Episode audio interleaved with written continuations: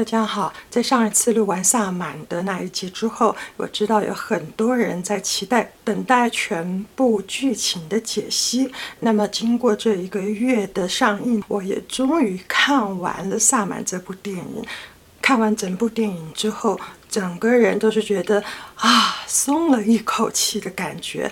真的很好看，整部片在画面处理和恐怖氛围的铺陈，都让人很容易就陷入了一种阴沉的感觉。看不懂的人可能会觉得有些沉闷，但是当你觉得沉闷的当下，其实就已经进入了编导要制作、要创造的那种紧张的恐怖氛围里面了。这是一部既恐怖又悬疑的电影，我个人觉得它拍摄的非常成功啊，是一部有内容的电影。编导很用心的是，他采用了大家对泰国的信仰的一种神秘感的迷思，而这种神秘感。又落在比较偏僻的泰国东北地区的农村里面，这种信仰呢，让人想到可能就会觉得不寒而栗的感觉。但事实上，如果我们从预告还有海报上可以看得出来，预告上其实已经告诉你为何是敏，等于说这部戏贯穿全场主要的 key point 就是敏这个角色。然后就是敏身上所含有的这种萨满血统，我想电影公司应该是想要用萨满这个名称呢带入这整个故事。虽然是编撰的，但是在所有的泰国的风俗民情、信仰，还有东北地区每一个人在当地的生活种种情形。电影诠释的非常的清楚，也成功的让很多人对泰国的信仰有进一步的了解。就像我上一支影片所讲的，这一部电影要说的就是一个信念。那么接下来我就要开始分析整部片的剧情。如果还没有看过这部戏的朋友，我非常真心的推荐大家走进戏院去看看这部戏，因为它拍得非常的棒。接下来的内容就会有超级爆雷的情形，不希望被爆雷的朋友，那么就不要再往下看。等你看完了正片之后再回来看，或许就会更明白电影里要演的内容是什么。我们先从预告开始说，预告就是前面电影前大概三分之一片段的地方，他在描述泰国当地的一些风俗民情，包含了信仰的部分，在他们的信仰观念里。所有的生物、植物、动物，甚至是昆虫都有灵。在这一个大前提之下，他介绍了啊，村庄会拜一些祖灵或是地灵，各种各式不同的灵。然后也有邪恶的灵，因为挂了红色的衣服，不让邪恶的灵入侵到家里来伤害男子嘛啊。对于这部电影的解析呢，我认为它是从两条线，然后汇聚成一条线。第一条线是 Nim 这一个主角，女主角，她是担任了浪松灵媒的角色。她的祖母是第一代，她的阿姨是第二代，而 Nim 她是第三代。他们呢承袭着从祖母留下来的传统，就是会让八阳神来附身，而八阳婆婆就是守护他们这一个族的守护灵。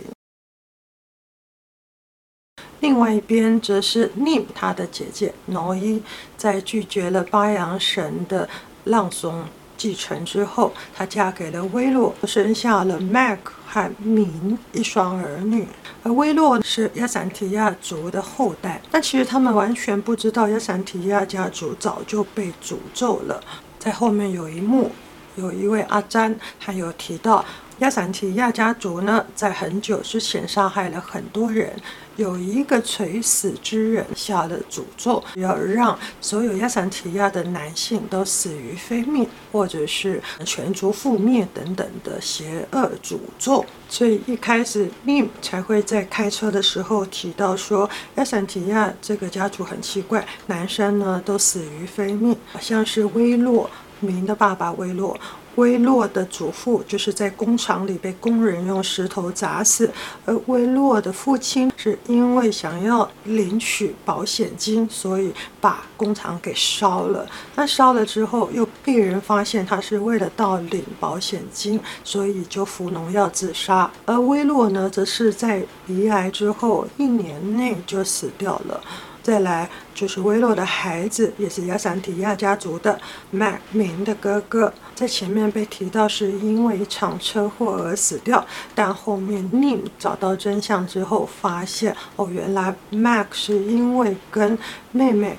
明搞乱伦，在家人发现之后，因为承受不住那样的压力，所以选择上吊自杀。而因为是家丑的关系，他们也不便对外张扬，所以对外都是宣称 Mac 是因为车祸意外死亡。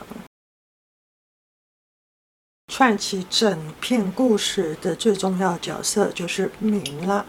因为 Nim 他是没有后代的，从祖母阿姨到 Nim 是第三代的传人，而 Noi 原本是第三代的传人，但是他拒绝了成为承袭浪松的角色，所以就变成 Nim 去成为浪松。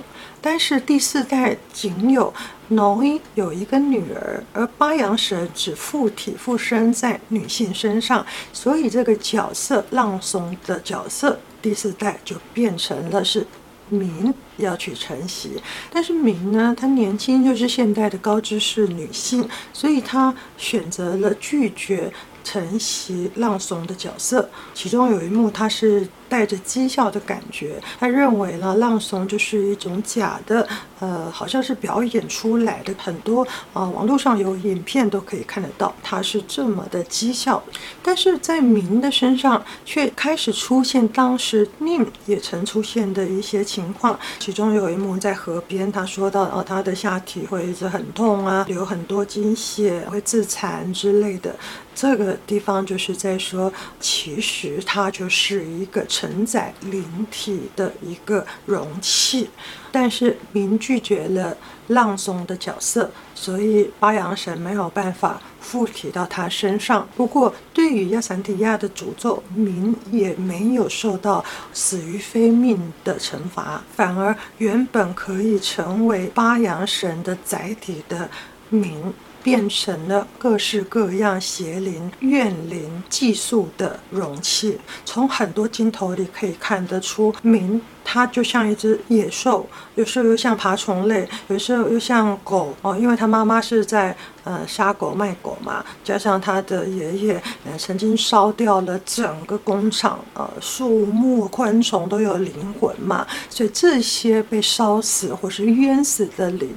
他们都会进入明这个承载的容器里面，所以大家如果再往前推的话，可以看得出来，其实明很早就已经被附体，从他房间找到的那个法器开始，说明他已经陆陆续续的，好像都有一些反常的行为，包含他朋友的录像，他有时是被男孩给附身，有时候被女孩附身，在松条，在双排车上面对阿婆三巴掌，一开始的葬礼对村民动手动粗，一般人可能会错以为他是喝醉酒借酒装疯，但是我的感觉是他应该是在那个时候那些时期被各式各样不同的灵魂给入侵，然后展现出那样的各种不同的行为，中间包含了他和哥哥 Mac。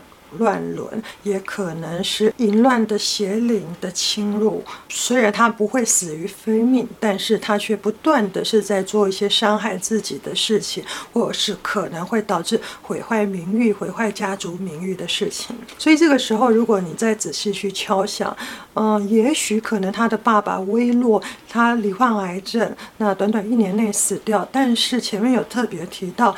明他是最后一个见到威洛的人，是不是也有这个可能？明是被怨灵入体，然后对他爸爸痛下杀手之类。我的猜想了，在万物皆有灵的前提之下，就是到处都有鬼的概念嘛，上次提过。所以后面那个阿詹他有提到说，在明身上已经数不清有多少的灵体交错的进入到明的这个。容器里面。那么最后为何剧情急转直下，变得好像全世界都没有希望了？我想那是因为他们的信念都动摇了。其中有一幕是 Noi 在问 Nim 说：“你有没有看过？”巴阳神，宁说他没有看过，但是他那时候还是很确信说，诶，他相信他感受得到巴阳婆婆的存在。但是后面因为被附体的明说出了他妈妈因为不想要当浪松，所以偷偷在宁的鞋底下放符纸，还有让。Nim 穿他妈妈的内裤，好像就是陷害 Nim 的感觉，让 Nim 成为一个替代品。可能也许本来不是 Nim 会成为浪松，是明的妈妈嘛。那因此在最后一幕，他要交代前面宁为何死在家中。我想这就是权世姐姐前面做小动作，为了不当浪松，然后让他去成为浪松，让他。开始对八扬神或是浪松这样的角色产生犹豫、不信任感，或是产生质疑。而在他失去了确切的信念的当下，其实他就已经失去了八阳神的守护，所以他就在法会之前死在家中。再来就是要讲到最后一场法事，在那一场法事当中，有很多人都带着佛牌，或是有身上有刺青啊，他们对于信仰一开始都是坚定不移的。突破了这一个坚定不移的信仰的地方，就是 Nim 他弟弟的老婆，原本是在家里看守守着民，不让民出房间，因为有很多符镇压着。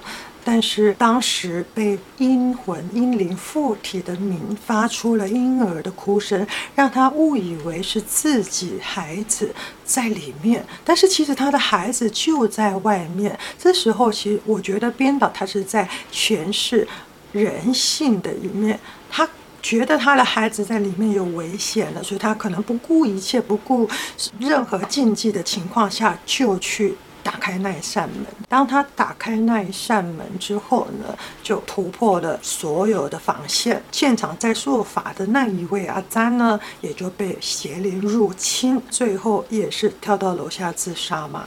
那其他除了变成丧尸之外，在楼上的那些弟子，其实他们都还是清醒的，只是不知道发生什么事了。